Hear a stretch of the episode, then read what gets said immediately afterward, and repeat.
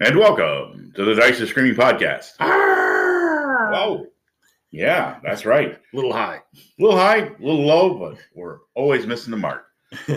hey, I'm Randy, Yeah, I'm Mike, and together we're the Dice are Screaming podcast. the lurker above of gaming podcasts. Okay, so maybe we do occasionally go over people's heads, but it's never for a good reason. Oh, Zaprodowser would approve.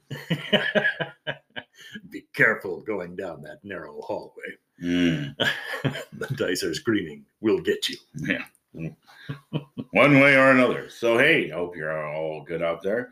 Uh, yeah, Gary Con just closed. Uh, a lot of Yeah. fun stuff that seem to uh, be focused on there, as well as the D&D Direct 2023 announcements. So we're going to round that up in our Action OGL News uh, segment. But uh, first, you know, we just hear what's um, from last week. We had a uh, pretty good response to our magic items, and uh, yeah, we got a little off in the weeds in some things, but I think I did. I did. I felt like I, I didn't get all the points home that I really wanted to. Yeah, but I think what we uh, tried to uh, bring to a point there was how we wanted to look at your magic items are an essential part of a fantasy campaign, and there's been through the various editions and uh, ways of other games looking at it, they've all been treated as essential components. And unlike other games like science fiction games or even like sci-fi, cyberpunk, or well, adjacent sci-fi, Well, I mean, uh, I did at least I managed to include some mention of the fact that even in those systems, uh, you have items of unusual design or value, Yep. things that do, uh, you know, surprising effects that you might not normally have been able to cybernetic achieve. enhancements, new Bingo. bioware. and it translates in many respects into like this is the desirable acquisition. It has that same hold on players that uh, the magic item does. Yeah, I wanted to bring out uh, to that um, a gestalt that I think gets a little overlooked these days, but starting to get a little bit more as uh, Starfinder. And I'll uh, I think that we should do an episode on Starfinder, the blend of magic and science fiction together, like how your characters, uh, as they evolve, they get symbiotic uh, implants, a- alien. Um, technology as well as magical technology like the traditional rings and amulets and uh, flashy swords and stuff like that that's a unique blend and i think maybe we should uh, look at that for a future podcast but as we're forecasting into the future Oh, yes. let us to look at to the astro gallivancer for what looms in our future for the next episode Okay. Bring go. forth the dice.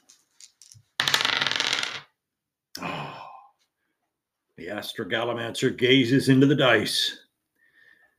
And in the near future, he sees the D&D movie. Yeah. oh yeah, Yeah. that's timely yeah We're talking uh, that we will try to at least control spoilers. Okay. We know uh, it's a timely topic. It's a movie that a lot of people are looking forward to.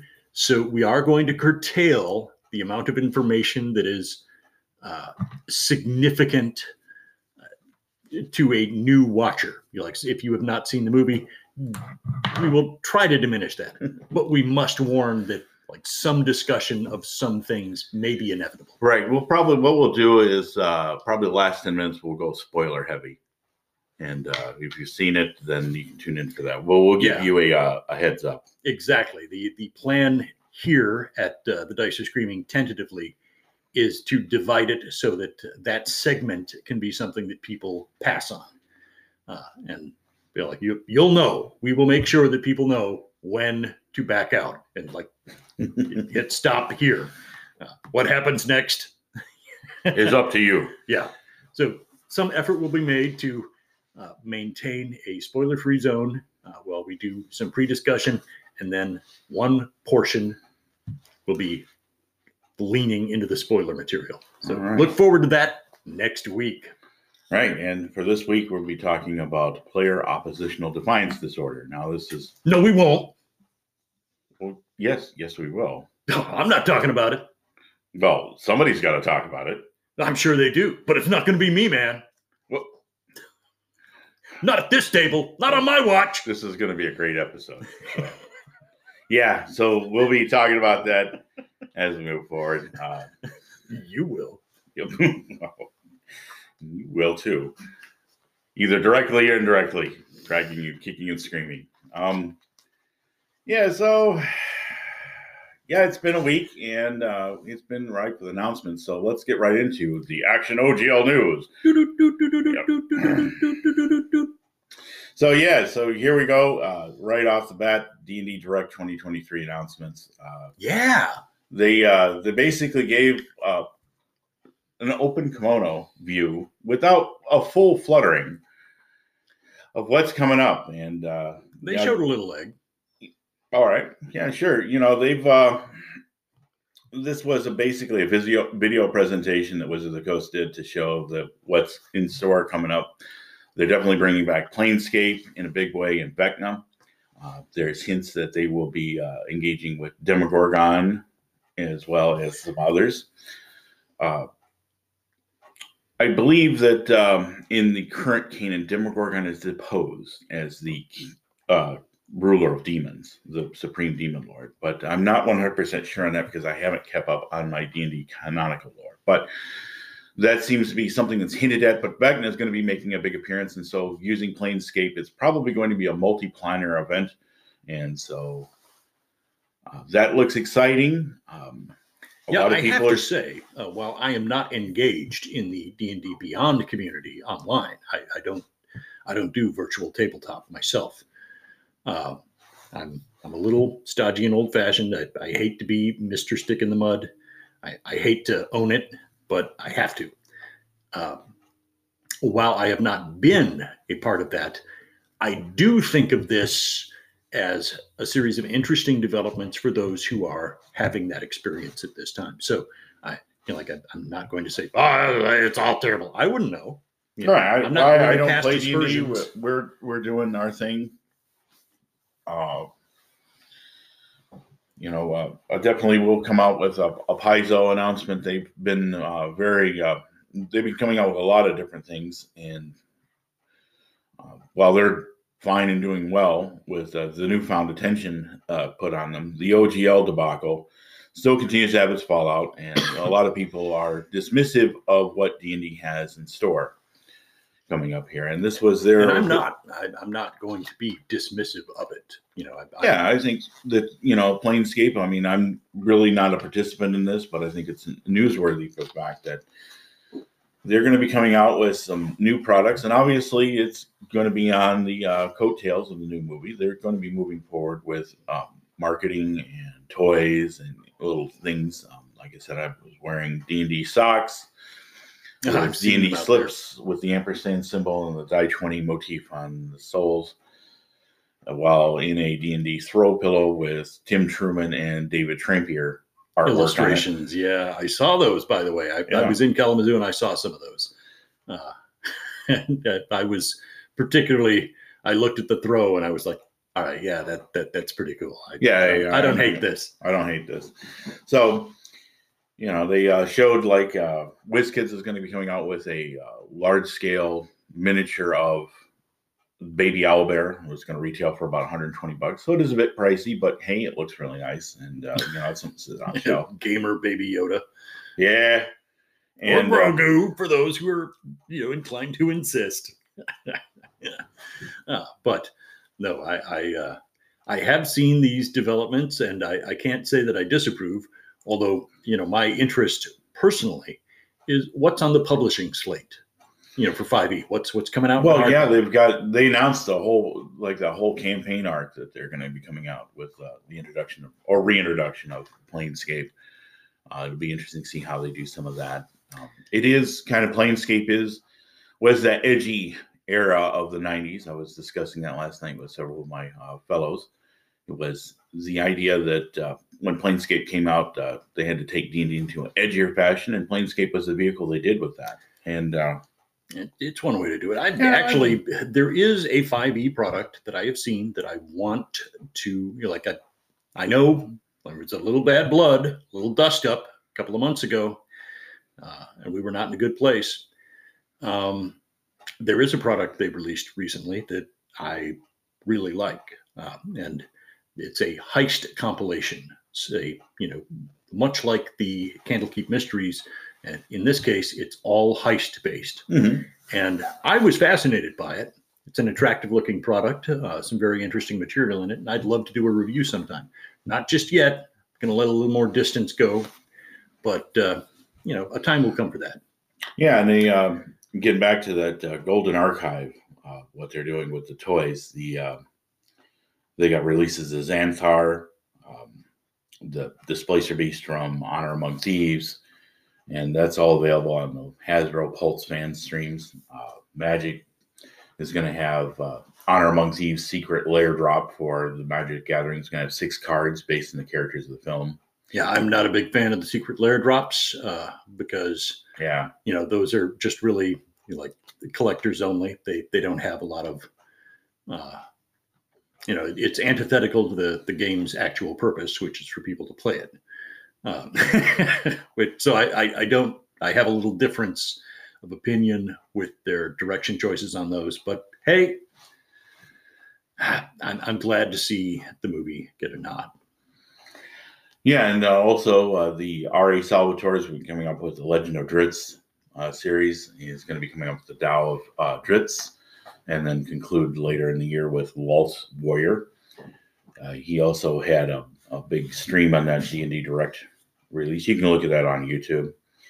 I would uh, definitely say that uh, Salvatore has been a larger figure than probably ever anybody ever. It, um, when he started this with what was it, the Crystal Shard.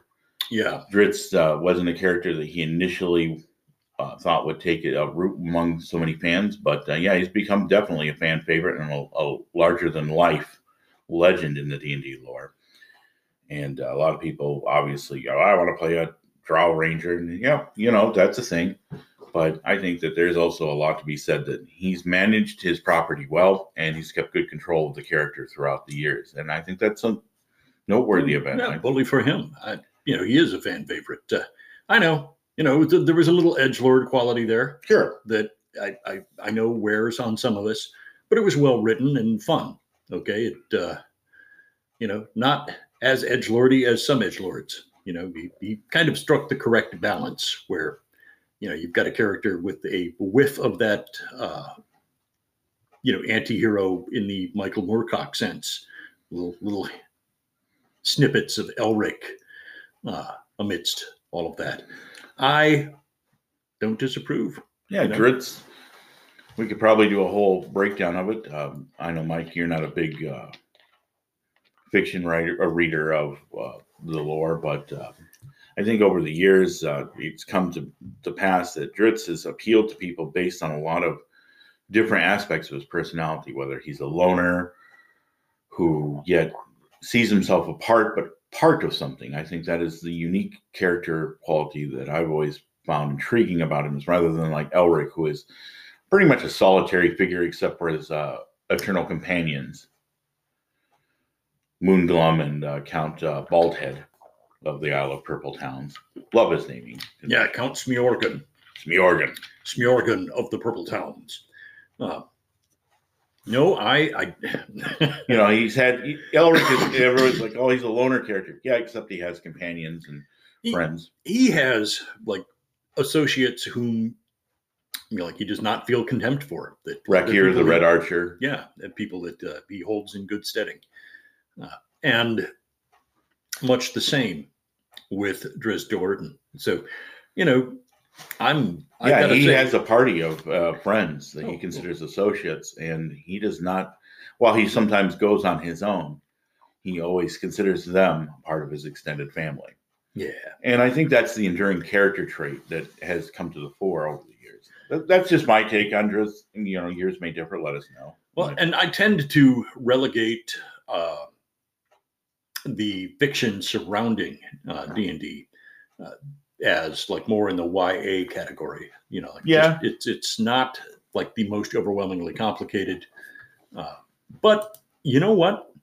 I'm not actually going to diss diss it because uh, as what would have later what later became considered YA fiction as like a category uh, owes a big nod to the existence of like some of this writing earlier, uh, because there there was no real young adult fiction category when we were young.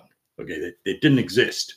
Oh, Hardy Boys, Nancy Drew, a few Yeah, things I mean, like that. and it was like very obvious that stuff was kid literature, but fantasy and science fiction did not so much have that. Like it- No, it no, a it was considered more zone. mature.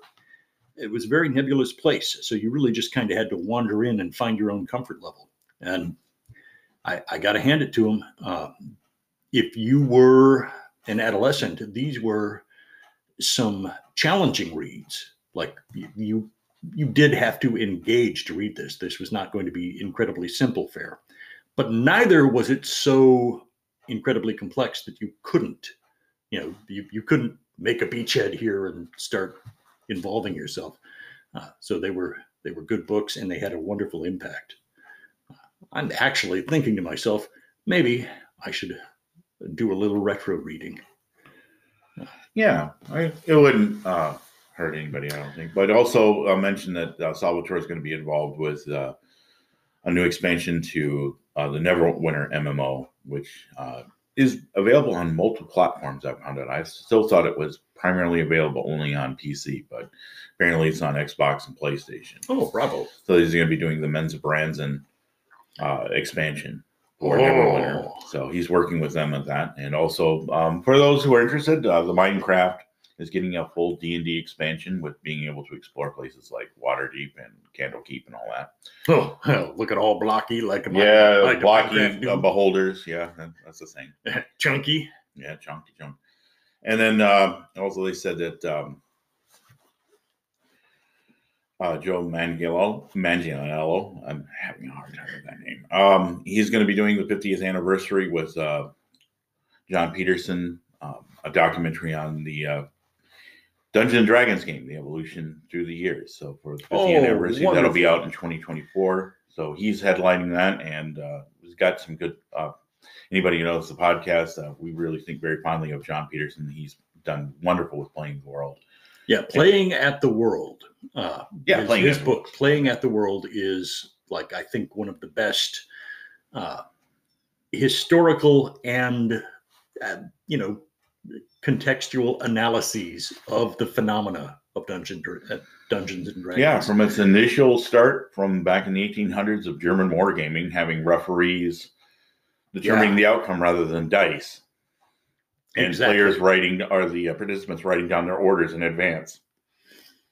Oh yeah, the the rigid rules of military training applied to these miniatures war games, and like it is from that like the culture that resided uh, after that, uh, even after the golden age of like expansionist European power warfare with war colleges training people with armies of miniatures that took up whole rooms.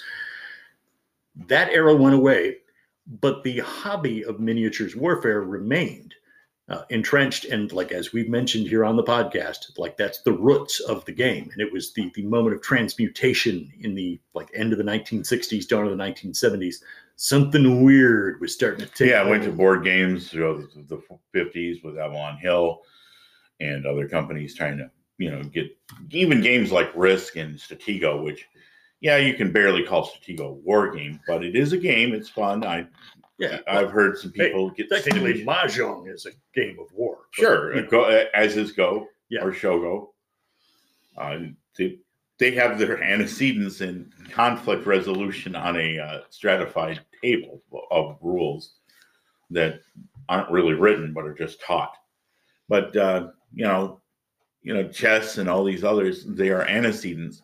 But the real thing was is that at that time, having a referee determine the Yeah. fate of what was going to happen from those old uh, German Prussian generals being your referees, and they were sought after by members of high society outside of the military colleges. Yeah, it was a it went it went from a uh, a very privileged game that only a few could enjoy to uh, cheaper and smaller miniatures being manufactured for the masses. Yes. throughout the years, and it, it became a niche hobby the H.G. Wells. And yeah, we've talked about this before. We're just training over ground, but You know, Mr. Peterson being there for the 50th anniversary is a highly appropriate choice. This is a guy who he's got the chops, and wonderful to see. You know, like Joe Manganiella, uh, you know, being Thank involved. And yeah, it's it, it's interesting that you know that they've taken the charge on this, and it's going to be another factor coming in. Also, uh, Chris Perkins and Jeremy Crawford, they gave a preview of what's coming up with some of the books, story hooks, and uh, characters that they want to put in there, like Vecna, and alluding maybe to something with Demogorgon. That's just my take, but also the uh, they gave hints, and this is a more controversial one about the uh, virtual tabletop that's currently in development and how it's going to work. And yeah, I'm, you know, the evolution of the game is going to continue, and maybe some things are going to go by the wayside for some people. But I think that the overall concept of buying a book, uh, using pen and paper, even if aided by game aids and uh, apps, and sitting at a table with a group of actual people. is never really going to leave. Yeah. And even if it does, even if this evolves in 50 years and we don't recognize the game anymore, it's still going to be as just as valid as it is now. I, you know, made my feelings plain during the OGL related debacle, and I stand by it. Okay, I've not really changed my, you know, critique of. I, I'm always going to be concerned if they place undue uh, investment on their online market while neglecting the non-online market. If they Yeah. if they neglect the actual market, uh, I would I will be upset by that. Now It doesn't appear that is the case. that doesn't now. appear to be the case right now. They appear to be nourishing both sides of this, which is what I recommended at the time. Which Yeah. is you you need it's okay to have this other interesting thing that will be fun for people. Terrific. Like You want to monetize that also? Yeah. Yeah, fine. do that. But uh, if you starve the vine from which this all descends, uh, you know this this is the path to failure. Do not undertake that. And they don't appear to have done anything so precipitous. So I'm I am tentatively in a good place. Yeah, we're. I'm also going to continue to look at uh, Paizo's Nexus project that they're coming out with, which is their version of the VTT virtual tabletops. So that's something that uh, probably be seeing a little bit more of after this. I'm pretty sure that Paizo is. Uh, they seem to enjoy a new surge of popularity, and they uh, kind of know what it was from, and they're not shy about that. Hey, you uh, you folks have new discovered this new game, and uh, it's called Pathfinder. So uh, thank you for playing Pathfinder, and that's what they say. It's like you know these are this didn't come about, but anything but by players like you. So that's pretty cool, and I think uh, that's going well. But anyway, um, the VTT thing is uh, it's it's kind of a lot of people want to still hate on the OGL stuff, and I'm right there with Mike on that one. I don't think that uh, I I'm really going to come back to Wizards anytime soon, but that doesn't mean that they're not newsworthy, and that's what we wanted to make hey, appropriate I- here. Is like, hey, I think they're doing some all right stuff. I may not agree with some of the directions that they're taking, but having a story arc that's involved with the Planescape and Vecna and uh, large happenings, It I like that. It does sound like they have put some careful thought into this, and they're not giving away like the, the keys to the kingdom just yet. Like they, they they've given a little version of a trailer, you know, some notions that they've bandied around. Uh, but if they've done their homework and stitched together a really interesting plot, I, I got to say, there's a good chance that you know people will come flocking back. Uh, I think it'll attract some people. I also think that they're getting ready to. They're kind of trying to, with these announcements, there is a way to deflect from the negative press that they've garnered around themselves by no fault of their own. Um, yeah, you don't see uh, these uh, apology tours really. They didn't do much for them. Uh, people were still pretty much like, mm-hmm, yeah. hey I, look i was absolutely sincere you know the the the things that I said during the like January debacle, uh, everything that I said, I meant, and I live by that. Uh, Oh yeah, some of those people are still there. I am not like cutting them out of my existence. They they have done their contrition. They walked it back. You know, like they said, okay, we're done with that. Uh, that's obviously not going to work. People aren't going to like that. So, tentatively, I'm back on board. Yeah, I'm not. I Uh, enjoyed 5e before, so it, like it obviously wasn't a case of somebody who was like, "Oh, I hate that game," uh, and then, oh, conveniently now I'm you know outraged and I, I don't support them. Like, well, yeah, you didn't really in the first place. That like for me that would be like, ooh, I'm sacrificing broccoli. I'm, I'm, I'm not going to. I will never again eat broccoli. Oh boy, oh what a what a torment. Oh god, that's awful. yeah, uh, that was me. That, that's he's talking about me. I, Yeah. didn't play five E. I had no dog really in the fight. yeah, there was there was no great loss for you. For me, it stung. I mean, it's like I don't want to disapprove of you. Like I want I want to have this prosperous relationship with you where you create terrific material and then I get to purchase and make use of that terrific material. That I was really in a happy place right up until you poisoned the well. so uh, so uh, that one it stung for me. It stung for me a lot. But uh, you know, we're Yeah, I'm looking forward to uh, Kobold Press putting out their 5e uh, adaptation. And as uh, sixth edition comes into the fore eventually, I think that uh, that's, you know, if I wanted a, a 5e experience, that's going to be my vehicle. Not that I'm heavily invested. I think more appropriately, if I had to play 5e right now, I'd want to do the Critical Role Tal'Dorei campaign setting. I feel that kind of encapsulate how I feel about uh, fifth edition with its wider scope. ah, yeah, interesting interesting, interesting uh, uh, factor that I made is uh, one thing I'm still kicking myself in the hind end is how kind of adaptive to old school mentalities the Pathfinder second edition game is with its modes of exploration, downtime, and combat. It really does make uh, They've made sure to include varying levels of intensity of detail. yeah, you know, in your exploration mode, you're searching for secret doors, looking for traps.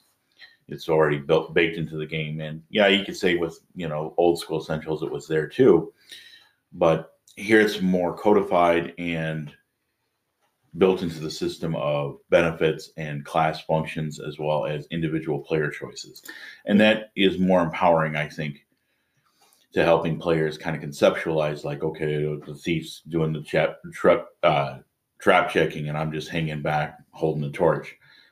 You know, you, everybody has a role to play in exploration, from casting detect magics and uh, looking out and uh, watching your six, making sure that uh, you know, you're ready for combat in any situation. That Why do you think my mage in the OSR game kept all those vials of oil handy? oh yeah, Yeah, that that was too. And yes, I actually did this after having been attacked by creatures that bum rushed into the room while we were searching stuff. Uh, they had been drawn by the sounds of earlier combat. Uh, once we had been surprised by these creatures before, uh, I then, from then on, took the precaution of standing there with a torch near the entrance after having doused the floor with oil. So the next time somebody runs in there and like, second combat right after your first combat, like they're going up like critter, eleven flam- seas. critter flambe. Well, talk about a hot foot, but yeah. So I, you know, there's a lot of things that uh, I think that when you close yourself off to new experiences, you miss out on. But nonetheless, you know, uh, if you enjoy a thing, that might be a thing you enjoy. So do what it is you enjoy, and so, That's the kind of thing you like. Well, you might like that kind of thing. that's right. As my dad used to say. Well, hey, all right, let's uh, make ready for our next segment. Yeah, so let's zip it up. Action OGL News signing off, and uh, we'll be back with the meat of our next episode, or our, our current episode. The meat and potatoes are about to happen. That's right. So stick around. All right, we're back. So, talking about player oppositional defiance disorder. Now, before anybody complains that this is a triggering content warning or anything like that, we're being kind of tongue in cheek about this, but I think that it, while it is a legitimate diagnosis, and many people suffer from varying forms of this, I think it's worth noting that as we make start this off, that in no way are we meaning harm to anyone who's or ill will of anyone who's suffering from a mental disorder. Uh, that is not the intention of this. It's more or less to bring light to what is conceptually seen as in like uh, Knights of the Dinner Table, the quintessential conflict between the poor Harry DM and his group of players who never seem to be satisfied with anything that he does or they do. What they're looking for is not what he is trying to offer. Like you, you're looking at a depiction of the conflict between a person who is not necessarily opposed to some number crunching and critter hacking, uh, but as a creative wants to build a you know fascinating narrative, uh, an immersive culture, and has all of these other facets of the potential gaming experience. You know, there's poor BA with his huge catalog of all the things that he has immersed himself in and prepared himself to convey. And only like just two, three percent of his material, like, okay, uh, you've built a beautiful culture of these creatures who you know like live uh, on top of a high plateau in a rarefied circumstance, and it's incredibly complex. Uh, what is the average experience points value per creature, and how many times will we have to stab them to make all of them die? Uh, and you know, when presented with that, a DM instinctively flinches. Uh, that is not where he thought this was going to go. Now, I will I will say this for Knights at the Dinner Table. Uh, it, has been around a long time. BA has just cause to have yeah, realized by issues. now 300 plus issues, you should know by now where this is going. Like you, you know what your audience is, you know what's going to happen. This is kind of on you, buddy. Yeah. That's like, let's acknowledge the DM's role. And you got to read the room. You got to know your audience. Read the room. Uh, you know, are you a comedian working in a nightclub in uh, Montreal or in Savannah, Georgia? Mm. And how does that affect your material accordingly? Right. Okay. That that's true for DMs just like everyone else. It is to some degree a performance art. And if you're not prepared to make that adjustment, you will find yourself continually in conflict.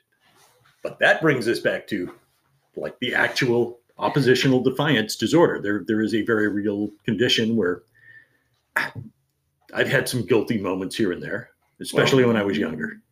Well, everybody experiences a, a de- defiance moment in their life. And I think that's just normally human, where we feel conflicted. And our only way to deal with that is to lash out.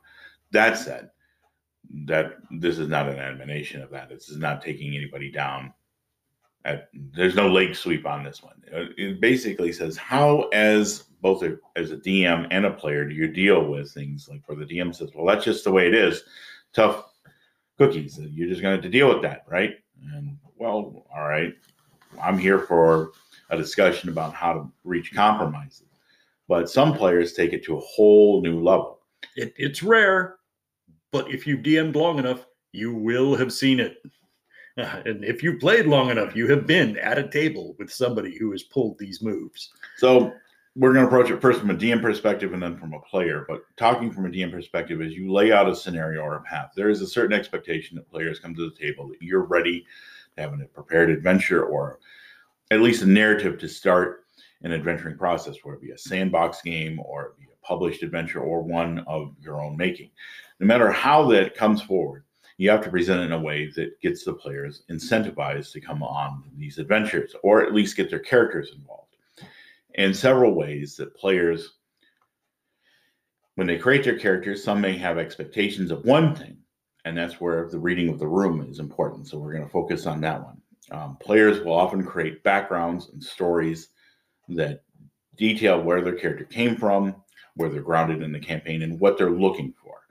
That is imperative as a DM that you pay attention, especially close attention to what the players want, because that's what they're telling you. And they're Yeah, signaling This, this is an time. opportunity. You know, don't don't think of it as a handcuff. Like this is an opportunity to engage.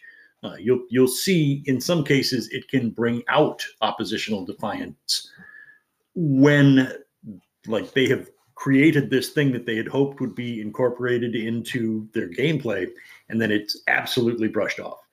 The total brush off is a bad choice. Finding a way to weave that partial narrative in, like some satisfaction is better than no satisfaction. Right. And sometimes it involves compromise. Some players may say that I'm the king of Estronia and I'm going to take the throne from the usurpers. And this game is about going into a dungeon filled with nasties. This is not the campaign for this character. Yeah. Uh, Right. That's spelling out clear expectations, and we've detailed that many times in the past. So that should be pretty familiar to me. and I I I hate to be this guy, but ah yes, Estronia yeah, annihilated in the recent Mage Wars. How fortunate for you that uh, the usurpers have been destroyed, but alas, so has the entire nation. Uh, the tiny handful of refugees uh, may indeed perhaps acknowledge you as their their king, but since there's only eight of them, it will be a long time before this affects gameplay. right. And sometimes you can do that. And I am an a hole of equal magnitude because I have the trait. Okay. When we talk about being non hostile to the oppositional defiance, uh, not trying to demonize it, uh, the truth is, I've, I've got a little whiff of that myself, which is if the ante is being upped, if somebody has thrown down the gauntlet of challenge, there's a little part of me, I have to work very hard to be responsible and mature and not fall prey to my instinctive desire to match that blow for blow. Oh, okay. Ah, oh, time to crack the knuckles because uh, I'm, I'm, they're fighting words. I'm breaking out my good pen as I write down all of the horrible things that are about to unfold as we keep moving this forward.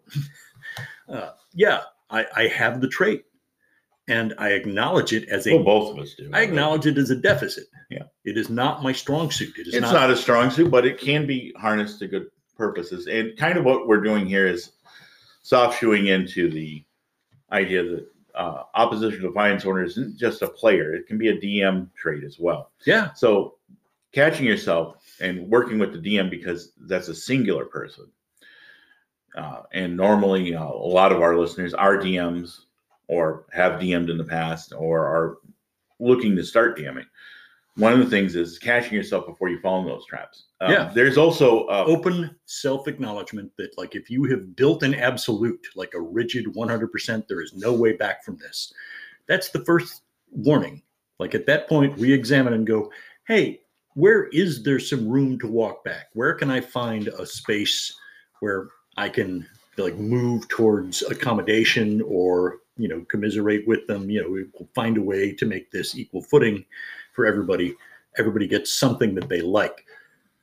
But if you catch yourself with like 100%, this is unbreakable, you know, that that's a little potential warning. it's a potential warning. Sometimes you can set clear, defined boundaries where Yeah. you want to go. I'm not going to use this source book. I'm Like, going to use game mechanics that retain game balance. Yeah, all right, perhaps being extremely firm and absolute about those is called for.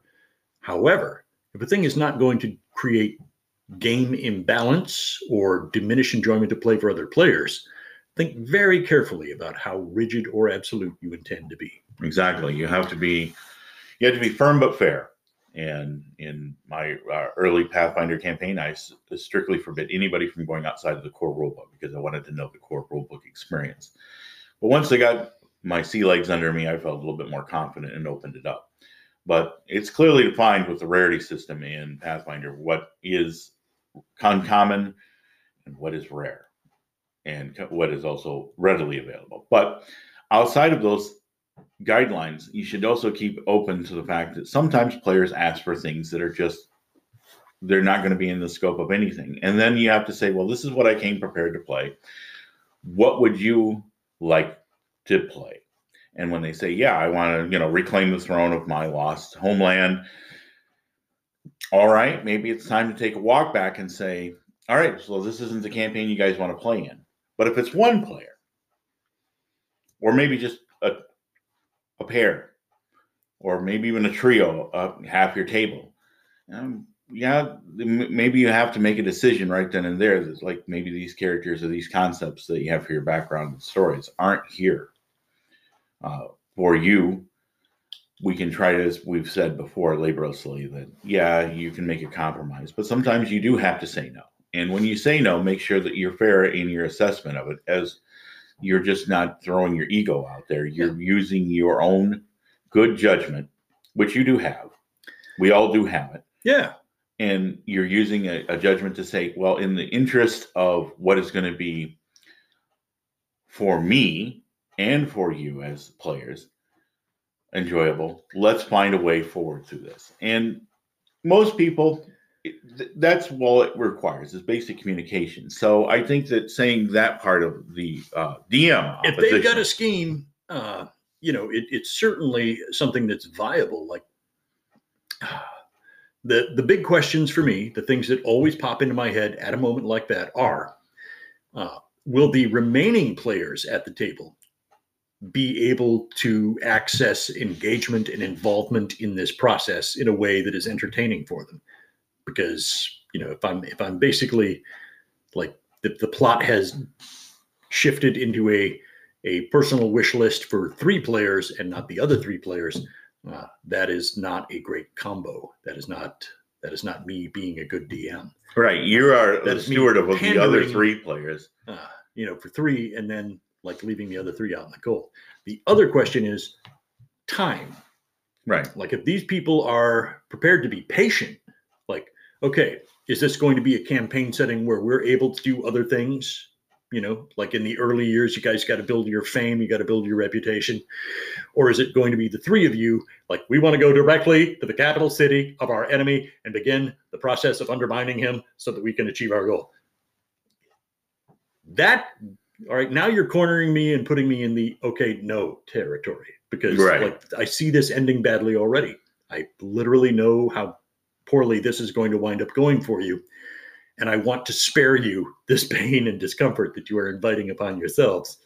Uh, however, if they have a plan, if they're here to engage, that's not truly oppositional defiant. They No, they and have- that's you can engage their creativity and like okay you guys are going to build a base of power and support in another location you're going to go on adventures you're going to acquire wealth uh, and clout uh, and respect and then you're going to use that to parlay opportunities to build a political right. They're doing your work for you. yeah i'm in okay you got me with that Right, but you know different. that that's I think a, a good player engagement that really sets the tone for how a, a campaign can come about before a session zero is. Is sitting down and talking about, hey, what would you guys like to do?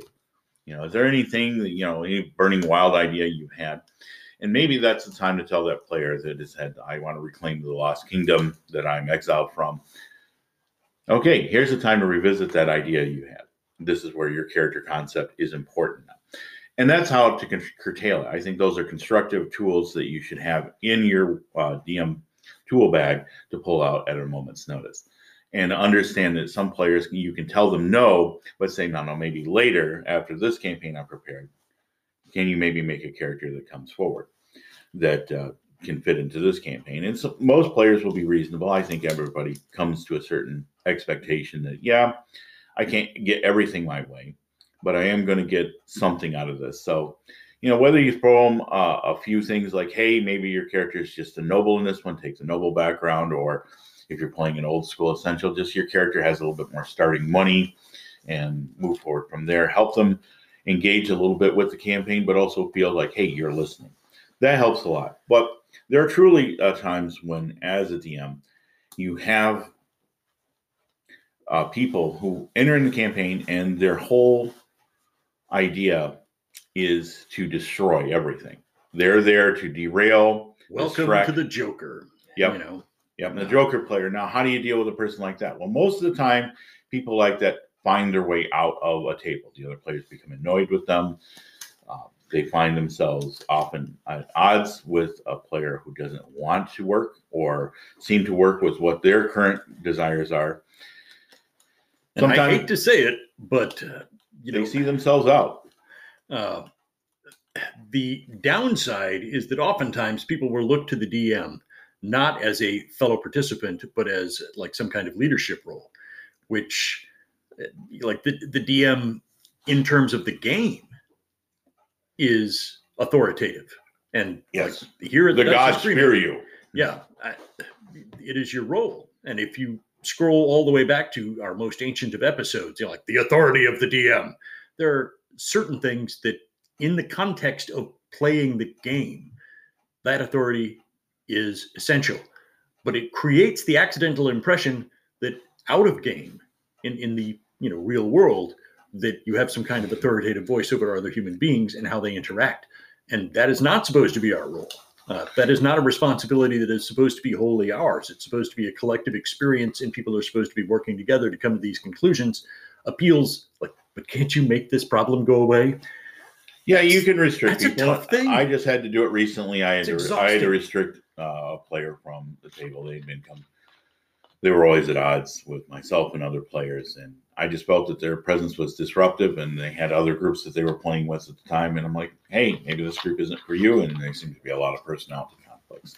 Sometimes you have to do that, and it does fall to the DM authoritatively, where people look to you as the titular head, the the leader of the group. But always do so if you must do that do it with a consensus talk to other people see how they feel some people are don't want to get in adversarial relationships i had one player that just did not want to engage with that person and they restricted their participation when they were around It's true. and These that's when you have to come to terms with that but Awkward. Uh, uh, they are arguably, I think, the stickiest of situations to deal with. Like just the worst. It, it's uh, because they're not cut and dried, and therein lies the problem. Like if the if the situation was you know black and white, yes or no, uh, we would have so much less hassle. It would be so less emotionally grueling for players and DMs to work out these conflicts. Uh, but every once in a while, you run into a situation where that final absolute is going to come into play. And you know, like this, these are the bad actors. You know, the the people who, in some respects, there are people who do not know that they are being particularly disruptive. That's usually a situation you can work with or work from, but there are people that know perfectly well what they're doing. They are not stupid. Uh, they are not incompetent. They know precisely what they're undertaking, and they take enjoyment from it. Uh, they are here to diminish other people's experience and to experience the subtle thrill of exercising power over a social situation. Uh, it is effectively just a form of bullying. And many True. a DM has been boxed into a corner and forced to go, this is not going to work. right sorry. and, you know uh, taking people aside and talking to them if it doesn't work after the first few times it, nothing will and i'm not trying to s- excuse anybody wanting to say like hey i want to work with people Well, you don't have a responsibility to invest a massive amount of your time to a single person. Right. To you know, like if you have a continual creation of minor crises over and over again, your job isn't to pee out all these fires one after another or run around with a shovel like you know, yeah you're Smokey here to Bear. game too Smokey the Bear bot. Only you. Bang. No. Only you. Bang. stop Um, you, it, it just that is not your job. paranoia reference sorry Yes, I, I, that may not have made sense to some folks, but if, if you smokey the played bear the, bot yeah. yellow clearance black box blues, then you know the Smokey you the remember Bear bot. smokey the bear bot ouch it hurts Oh yeah, your vul- your ex vulture trooper got dinged right in the noggin, didn't he? please he went after you like a cat on crack. Oh man, that was my oppositional defiance disorder no i will not take this plot rail there oh, yes i guess i will okay, maybe I will. I, I want to see where this goes. I was invested. Anyway, Yeah, yeah, th- but to put some levity on it. Yeah, your job, you're there to play. And you shouldn't have to deal with it. But at the same time, it is part of the kind of job. It comes with the title that you have to work and speak to players. But not everything's going to work out. And sometimes you have to cut your losses. Now, how to try to deal with that. I think um, when we come out in the front, we did get a little ahead of ourselves by saying like, "Hey, here's some ways to deal with them." We And- should, we should back reference session zero level preparation, Right, uh, because that's a long time ago we did that episode. Uh, session zero prep is where you outline the expectations. And you're not wrong to stick to your guns on it. Yeah, If you say this is the adventure I want to run and create, and the players just overwhelmingly pull, uh, plug their noses like pinch them shut, and like, "Oh no, I don't want to do that," then yeah, it's your time as a DM, your responsibility. under halls of the Odiug King. no, I don't want to play. But hard pass, hard pass. I don't want to play. No. um, we had, you know, you have a number of other resources to pull from. Use them, even if you have to go for. I know that there's sometimes a DM oppositional defiance disorder yeah. to not uh, use scripted material because they feel that like it's going to railroad their players. Hey, you know your players and your friends the best. You're going to make those judgments yourself. But Yeah, I think yeah, we should you know, like uh, you were right to mention DM oppositional defiance order as well. Right, Because, because players can we- we be get a- antagonistic, but we they get a usually, picture in our head of something that like we have creatively spawned, and oh man, like uh, we we cling to it. We cling to it like children with a favored stuffed animal or Right. a binky. Okay, just no, you can't take this from me, please. I'll kill you all. And just, just and you have the ability as a DM to do that. we go omen child if like no not the precious oh Beckon says I always kept a uh, ancient level red dragon. on standby I carried it with me on. he's uh, in a to- holding pattern yeah, to eliminate players that uh, showed up with Munchkin characters right off the bat. And yeah, that was sadistic of me, but there was also a subtle message implied that yeah, I can pull the trigger on it. I never used it. Um, it was just always there, but players knew where the line was, and I think setting in that way, there was a certain part of me that was saying like, "Here's my boundary. woe betide ye I, I don't put up with cheese weasels characters that have a self-repeating pattern like oh i always win written on the page with the uh, dragon statue suffer no guilt ye who wield Yeah. this in the name of Kron. exactly and while it may have been kind of passive aggressive of me i think it did set a tone and that's a personality trait i think that you can embrace without being overbearing about it. You i never used it but people knew it was there. I also think that people have a tendency to look at a dm to be tough but fair and i think that's a clear indication that you're doing something right. I think also uh, and this is a lot of me think i think i think i think that you have a, an obligation as a dm to meet your players in a uh, an open manner without judgment and listen to them. And i think that's the crux here is that uh, uh, some players just don't feel no matter how much they are listened to that they still get what they want. And that's a thing that can't be sorted out at the table. That's a thing that they have to come to terms with on their own. And no matter how, how much of counseling and, and mentoring and co cooperative um, mentoring that you can uh, pull in with that you cannot change people if they don't want to change Yeah, if they're stuck to their guns, if there's no wiggle room, no negotiation, like the, remember what I said about the like 100% intractability thing. That is always the warning sign. Yeah. Uh, then And- like things are headed for an unenviable level of conflict. We'll mention his name because he's uh, no longer with us, but we used to have a character, Dan McJunkin, who would just out of no- nowhere, and we're just going to use it because Mike understands, and Oh, rather than yeah. making a straw man, he's a real person. But just out of nowhere, he would just he would stick his feet in the mud about something that was potentially he wanted to do, and no matter the other player, he would not read the room. Yeah, eh, like five other people at the table, like, okay, this sounds like the worst idea ever. But at, apparently, like we're we're going on without this guy. Yeah. Um, And he was perfectly willing to do. Okay, we'll leave it behind. Fine, I'll do it myself. Well, wait, I'm I'm only one person. I can only narrate one thing at a time. Fine, I'll just sit here until we're done. Okay. uh, You're holding everybody hostage. That's how it's going to be. All right. Yeah, and he would literally go there. It was amazing to watch, and it was oftentimes over things that were what most of us thought were trivial.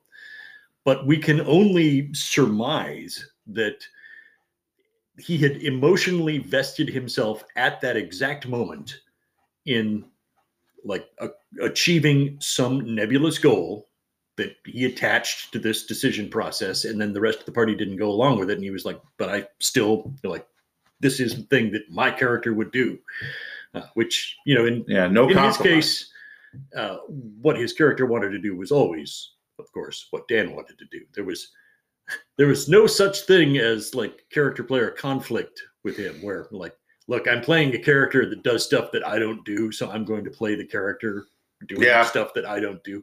I love to reach for that kind of interplay in my character creation like well let's create let's make somebody who isn't like me you know uh, and or has traits that are you know radically different.